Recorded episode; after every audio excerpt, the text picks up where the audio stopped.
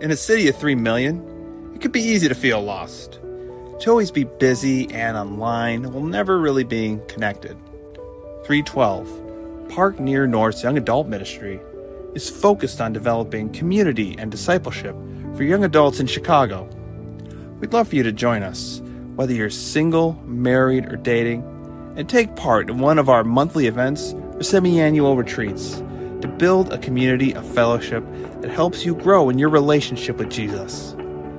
312 Knowing God and making God known in Chicago and to the ends of the earth.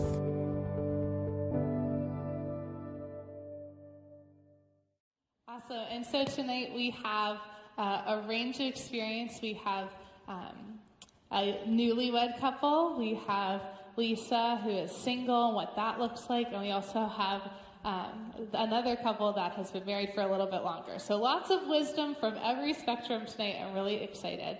Um, so similarly to how we structured the last uh, event, we're going to be talking through a set of myths and kind of debunking those from the biblical context of what that truly means. So we have a list of five myths tonight that we're hoping to cover uh, and talk through. And so I'll read off what all of those myths are first.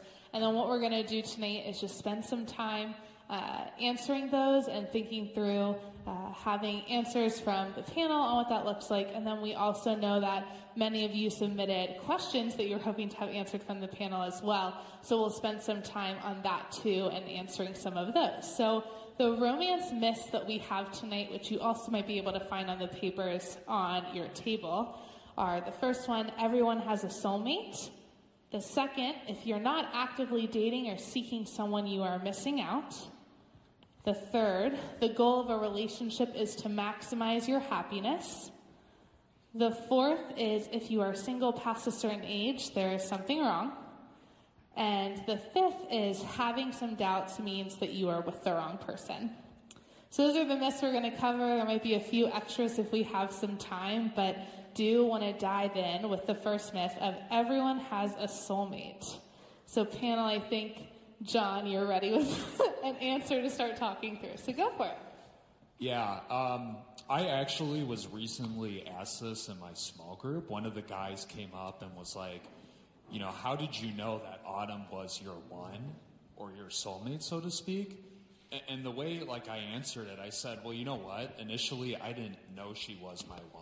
You know, I knew that she had, like, really good character. She was wise. She had a servant's heart. Uh, she was beautiful. Um, Keep coming.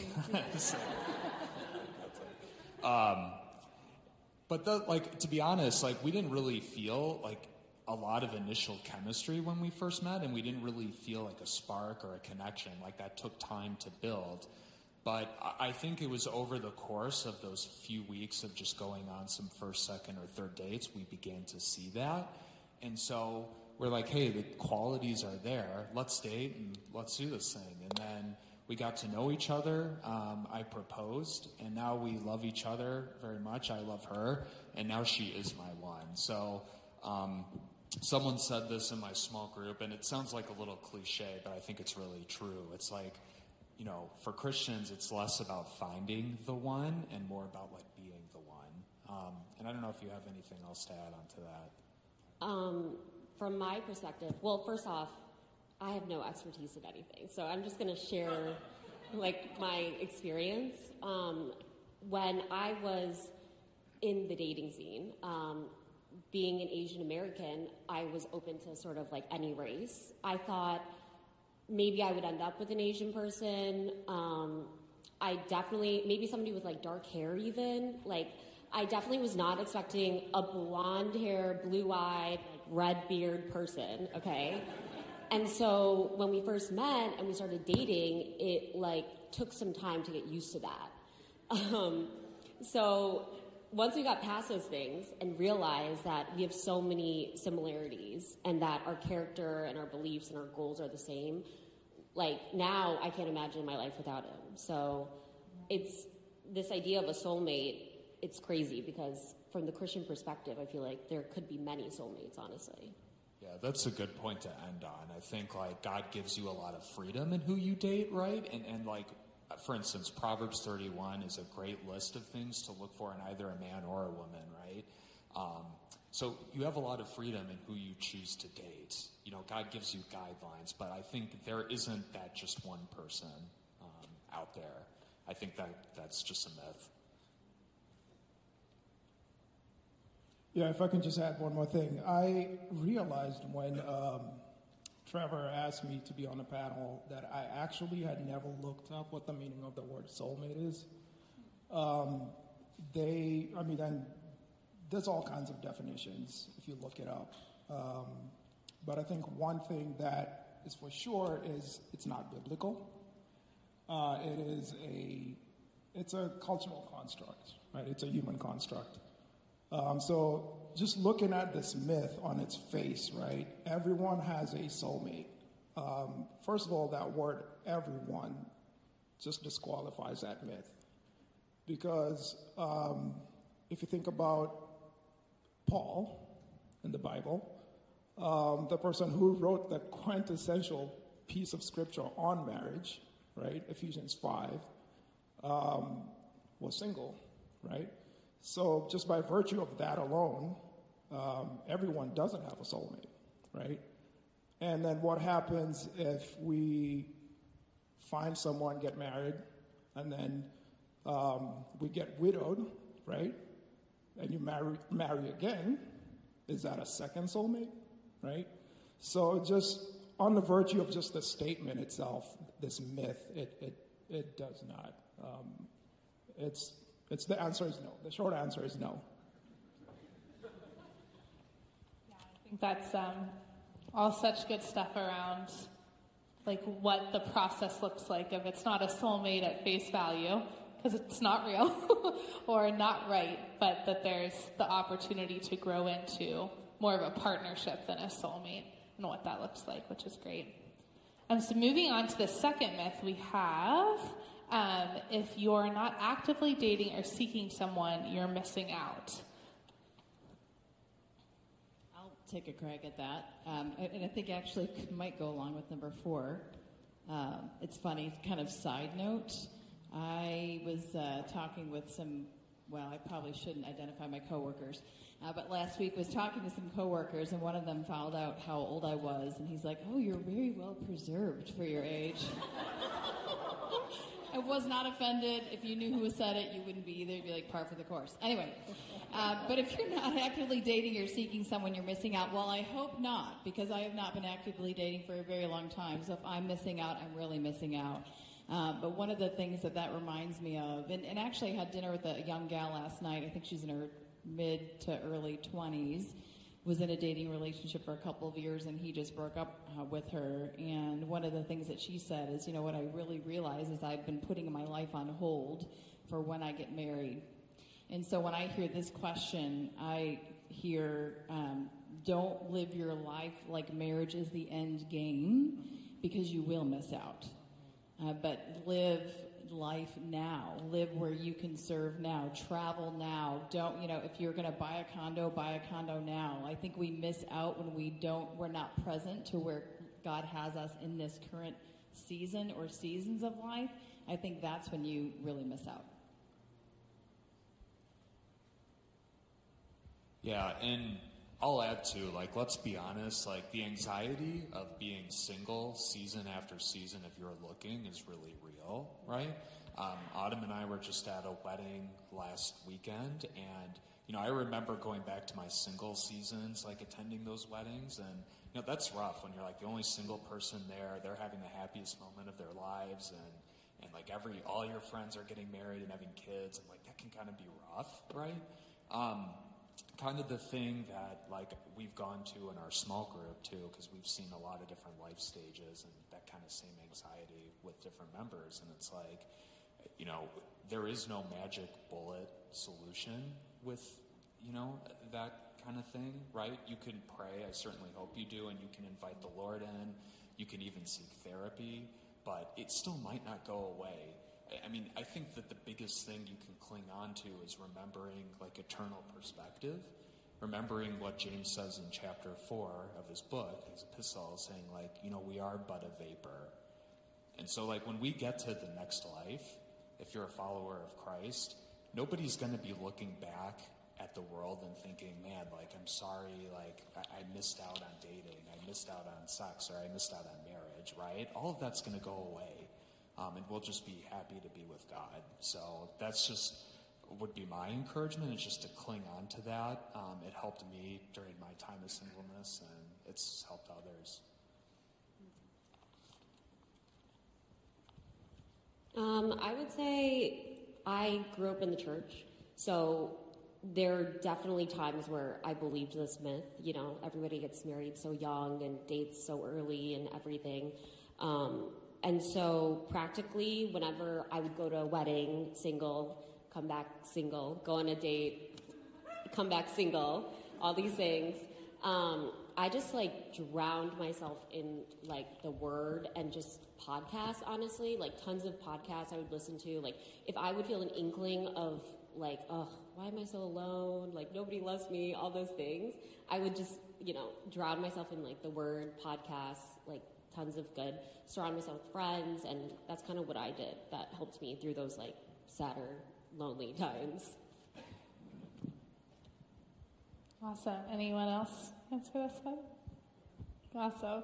Cool. Yeah, I think it brings just such a good point around just, I love the idea of continuing to pursue the Lord now, regardless of what that looks like from a romance perspective, and that we can, we are becoming who we're supposed to be, regardless of relationship status, which I think is a beautiful thing.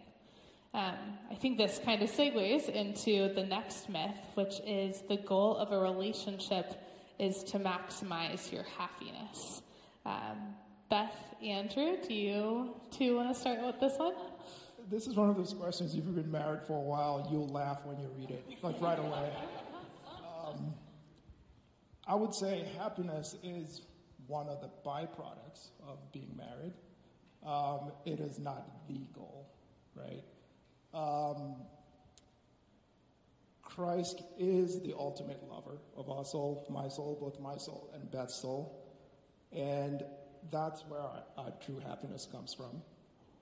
Um, yeah, you can find happiness in marriage, and you should be able to find hap- happiness in a healthy marriage, but it's definitely not the goal of the relationship.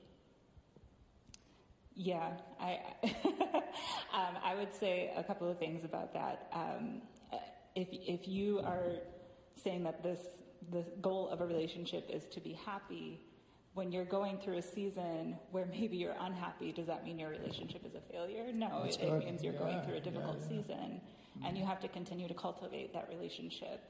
Um, but I would also just say I have a friend who loves to just say the goal of a marriage is not happiness, it's holiness, um, which, you know, it sounds very biblical and very, um, uh, yeah, theologically sound, but it, in practice, it's also very true. Um, he always used to say, I, since being married, I've learned so much more about myself um, than I have about my spouse.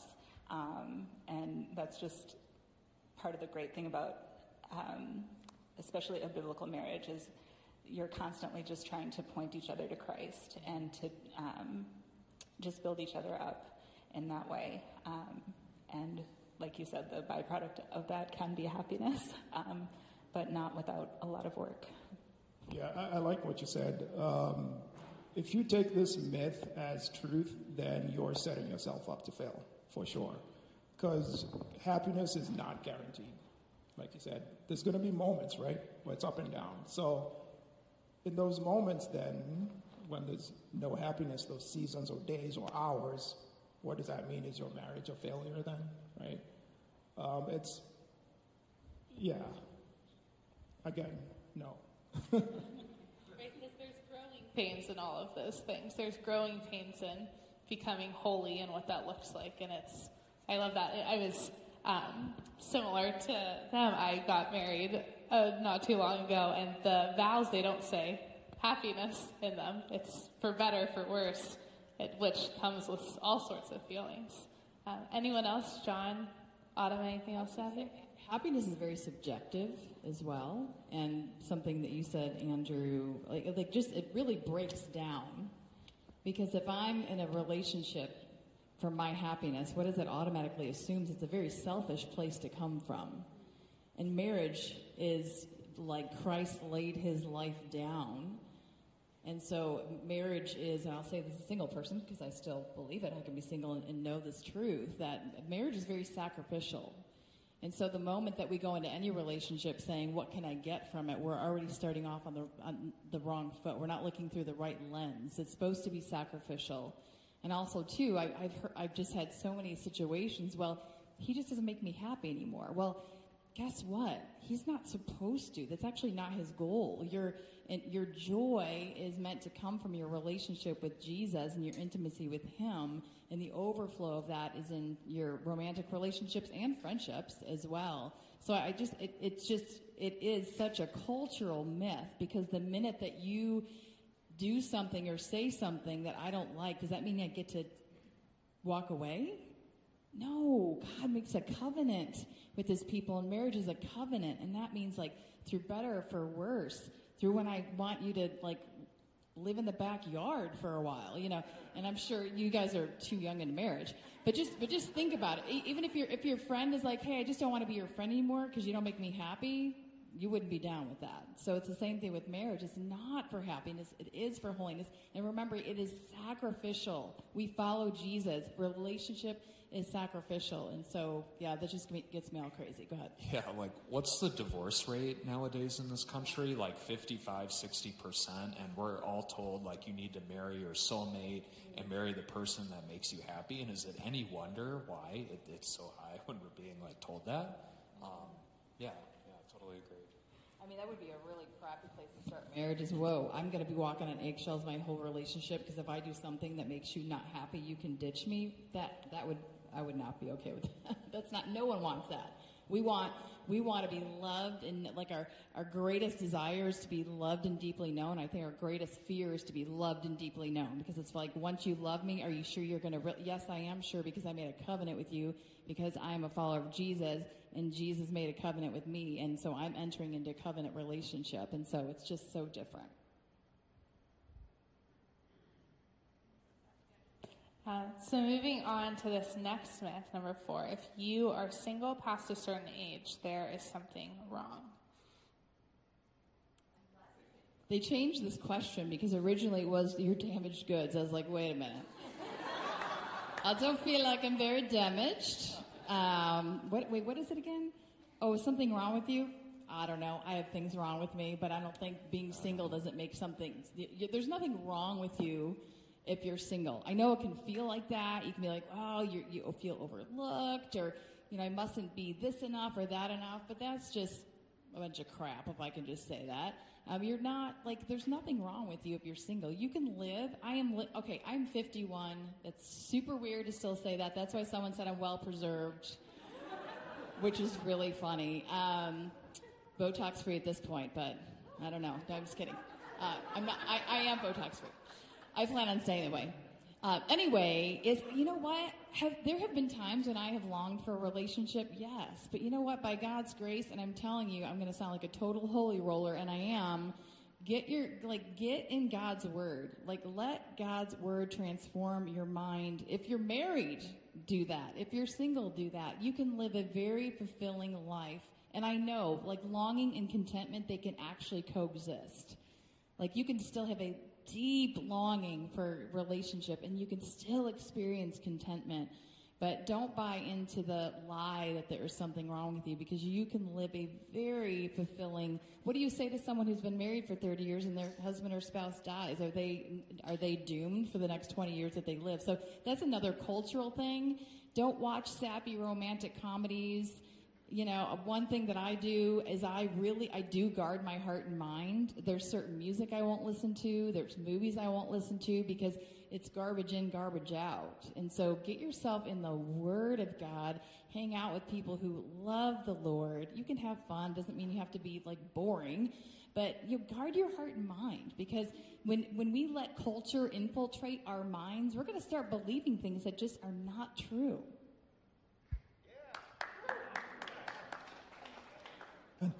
This is one of those. Sorry, go ahead.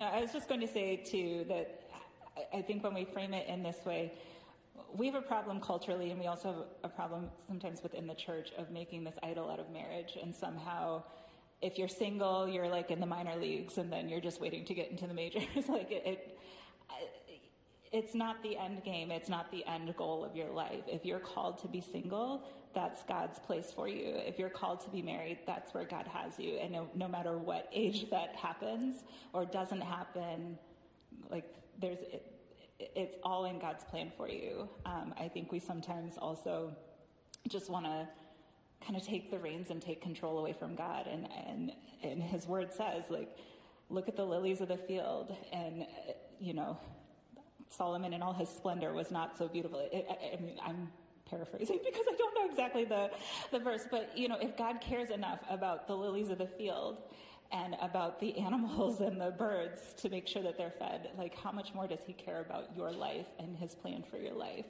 And so, um, I think we just need to stop making this idol out of going out and pursuing relationship and pursuing marriage um, as if that's the end all be all of your life. Yeah, this is one of those myths, along with the second one, the one about actively dating or you're missing out. It just, just really breaks my heart because single people are whole, complete people. You're not missing anything. Um, if, in fact, if you read uh, 1 Corinthians 7, where Paul talks about um, singlehood, and you are a complete person. In fact, in 1 Corinthians 7, it is the preferred status to be in, according to Paul. Um, so, yeah, the culture has really kind of infiltrated the church and, and the way we see things.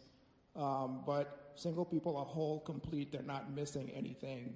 And it's, if that's what God, God's called you to be, it's fantastic. So yeah, this just breaks my heart that, you know, this is something that, you know, is, is in, you know, in society. I just want to say something really quickly is marriage is a good thing. Like I'm single and I think marriage is awesome. It's not a God thing. It's not the ultimate thing. And the other thing is, um, Tim Keller had a really good quote that I read a long time ago. It said, You may not think because you said something about the gift of singleness, and people are like, I don't want that gift. It's kind of like that Christmas gift you get. You're like, No, white elephant, make it stop. Um, but one, one thing that uh, Tim Keller said is he said, he, You may not think you have the gift of singleness, but you have the duty of it right now. And so you may not have the gift, but if you are single right now, like that, that's where God has you. And so what does it look like to live well in that season or many seasons, or, you know, it may be for the rest of your life. So, um, yeah, but yeah, that's it. Yeah, I just, I keep having this phrase pop in my mind of like, don't put the Lord in a box. Like, I think a lot of this is like, in society, there's this, we've been talking about this journey of there's what you're supposed to do, when, at what age, this is how, this is when, all of that stuff. And that's not just surrendering the plan to the Lord. I just keep hearing that. Um, so thank you all for that response. I really love that. Going to the last myth before we switch over into some of our open responses um, from all of you, we have having some doubts means that you are with the wrong person. Anyone? Anyone? Um, take a stab at this. um, our men's small group too, man. So many good stories from small group, but like this has kind of come up, right? Where like, you know, guys are dating, right, and and they suddenly have these doubts. Well, like I don't know if she's the one. There it is again. Like I don't know if she's the one. I, I don't know. Like if this is it. What if there are better options? Is I mean, I'm committing to this for life, like all this anxiety, right? And um, like, if there's not anything attached to that, like a behavior that you and your community have called out as an issue, but it's just like a general anxiety. I mean, more often than not, that's like a sign that, I, I mean, that's probably just a fear of commitment, right? Like, and, and sort of this grass is greener mentality. Um, like my old leader, and roommate had this really good quote. It's like, you know, if the grass seems greener, it's probably time to water your own. Um, Well, that really stuck with me. So it's like if your anxieties aren't really attached to something, it might be a fear of commitment that you have to work through. And a commitment is essential for any marriage, no matter how compatible or not compatible you might seem. So that's what I would say.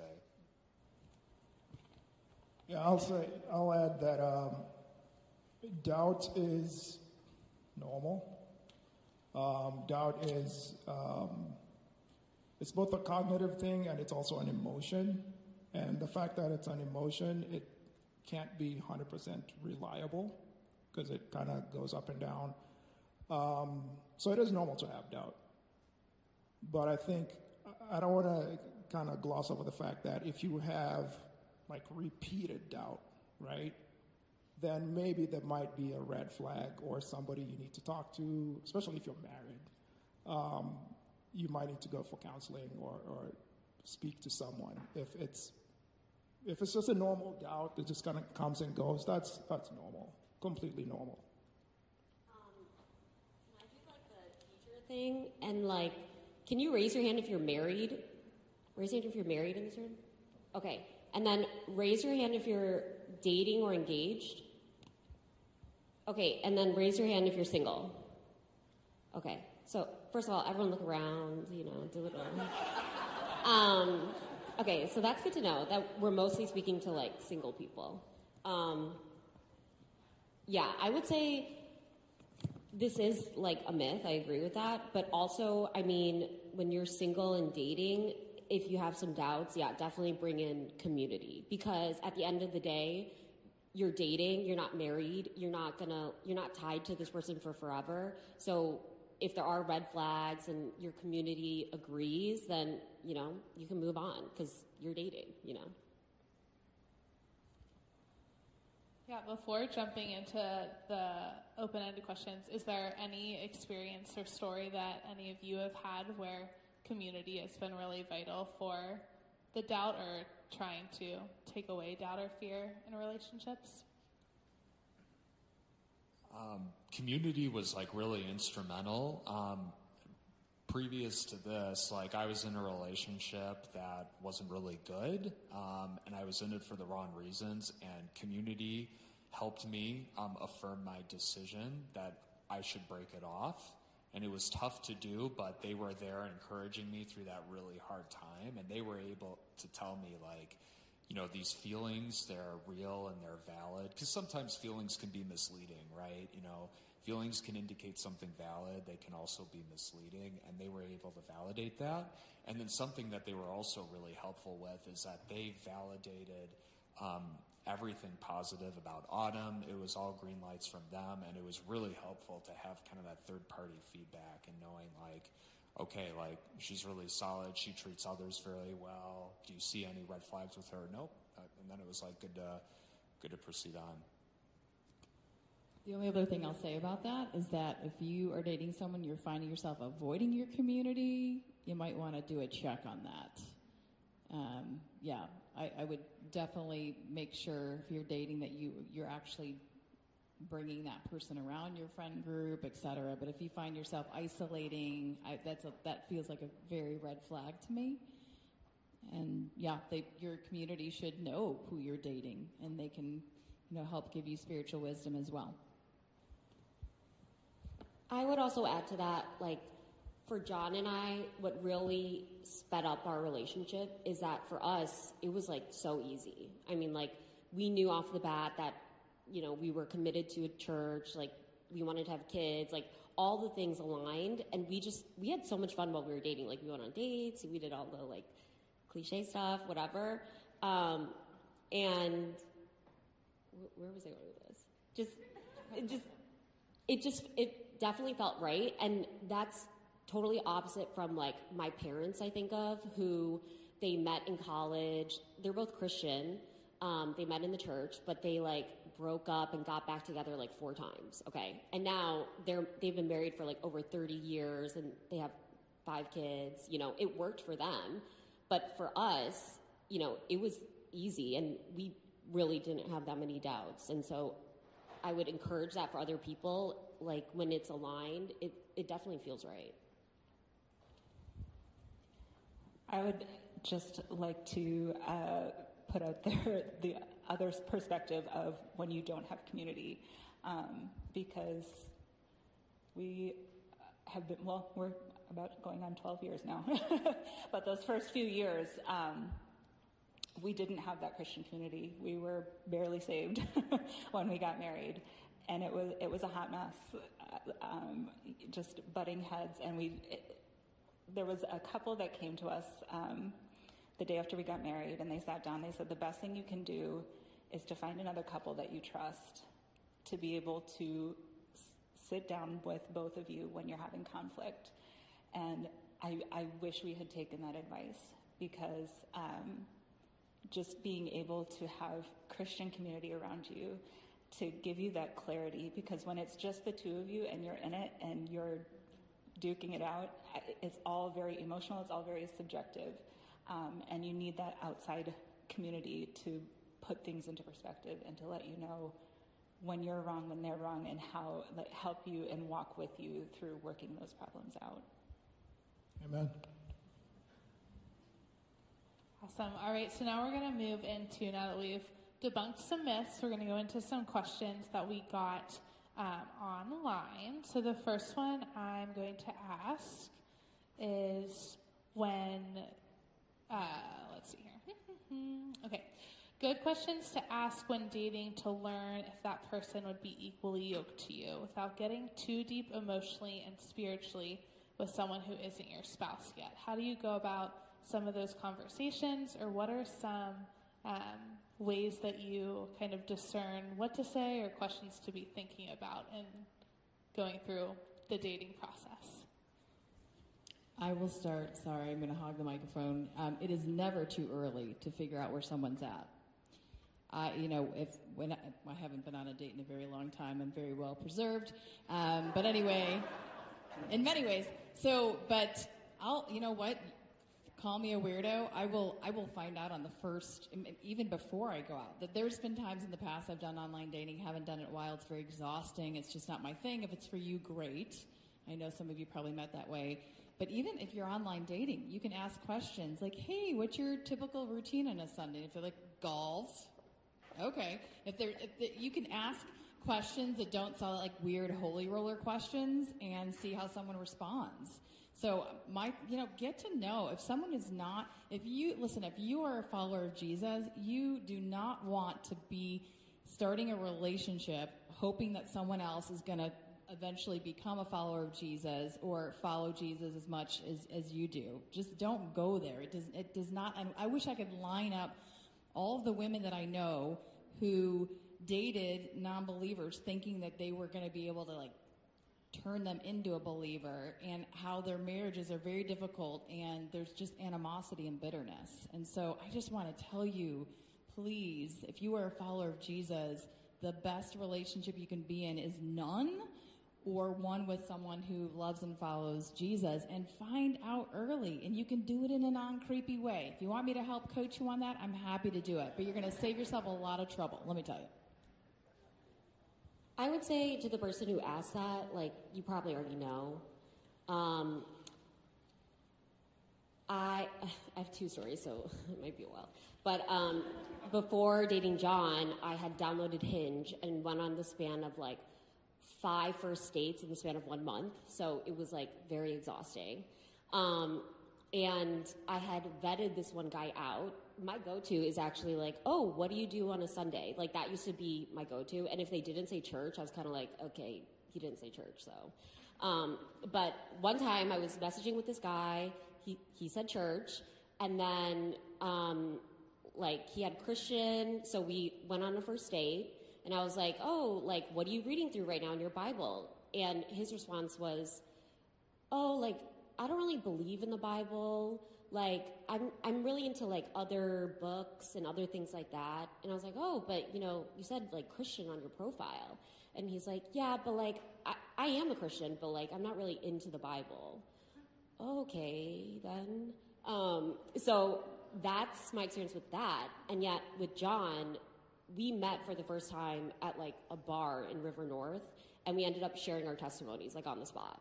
So I mean, you know when you know, and you know who's lukewarm. And if, if you're lukewarm, you're going to attract other lukewarm Christians.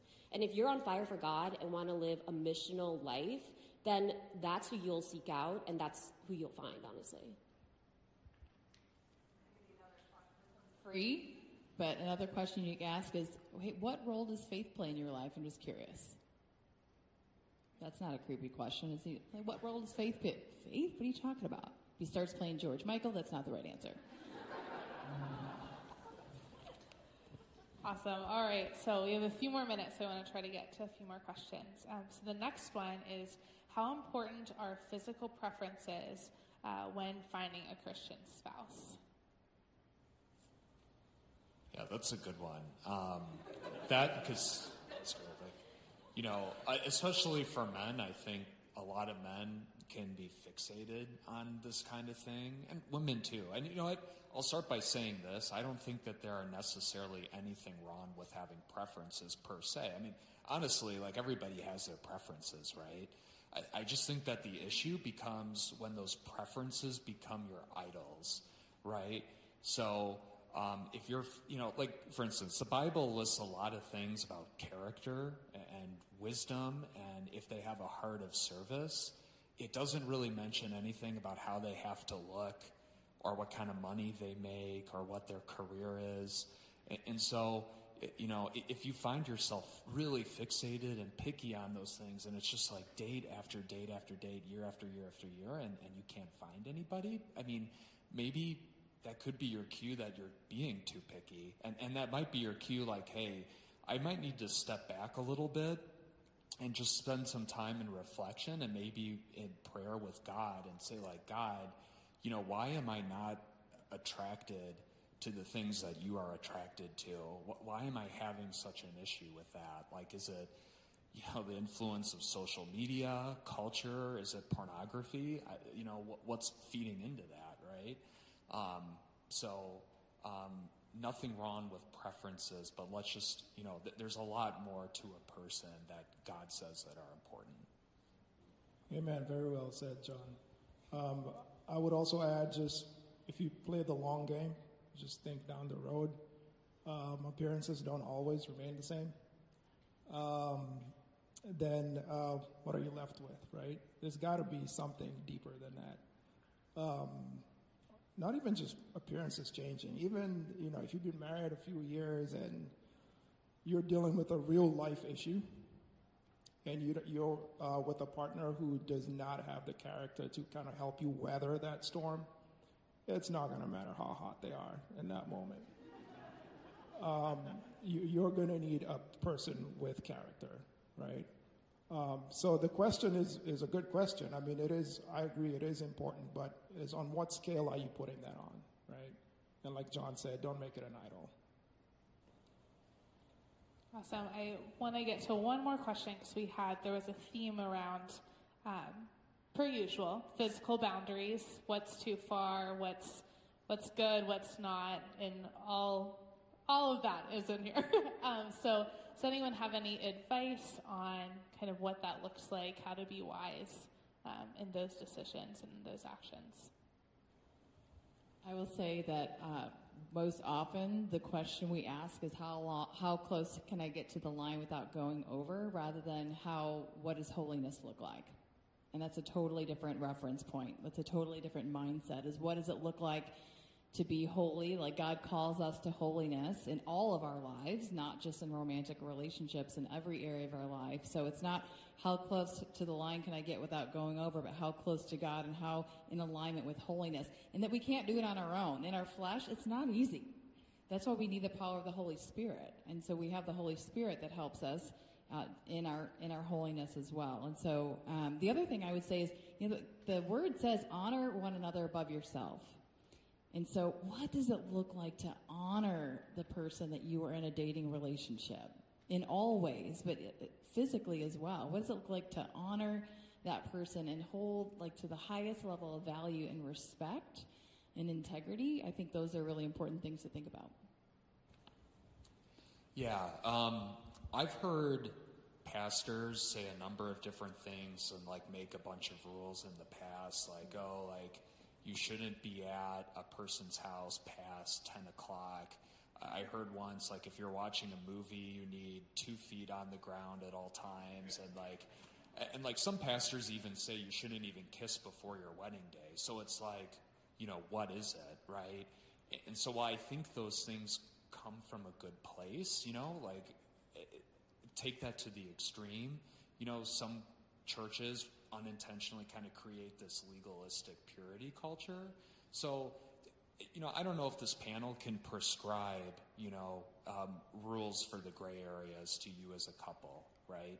Um, I, I, think that if you as a couple pray through and and seek in your conscience, you know, like what is God honoring, and if you're making the rules based out of a love and a fear for God, and thinking like, hey God, like you know, I respect and love you above anything else, and I'm going to trust what you say.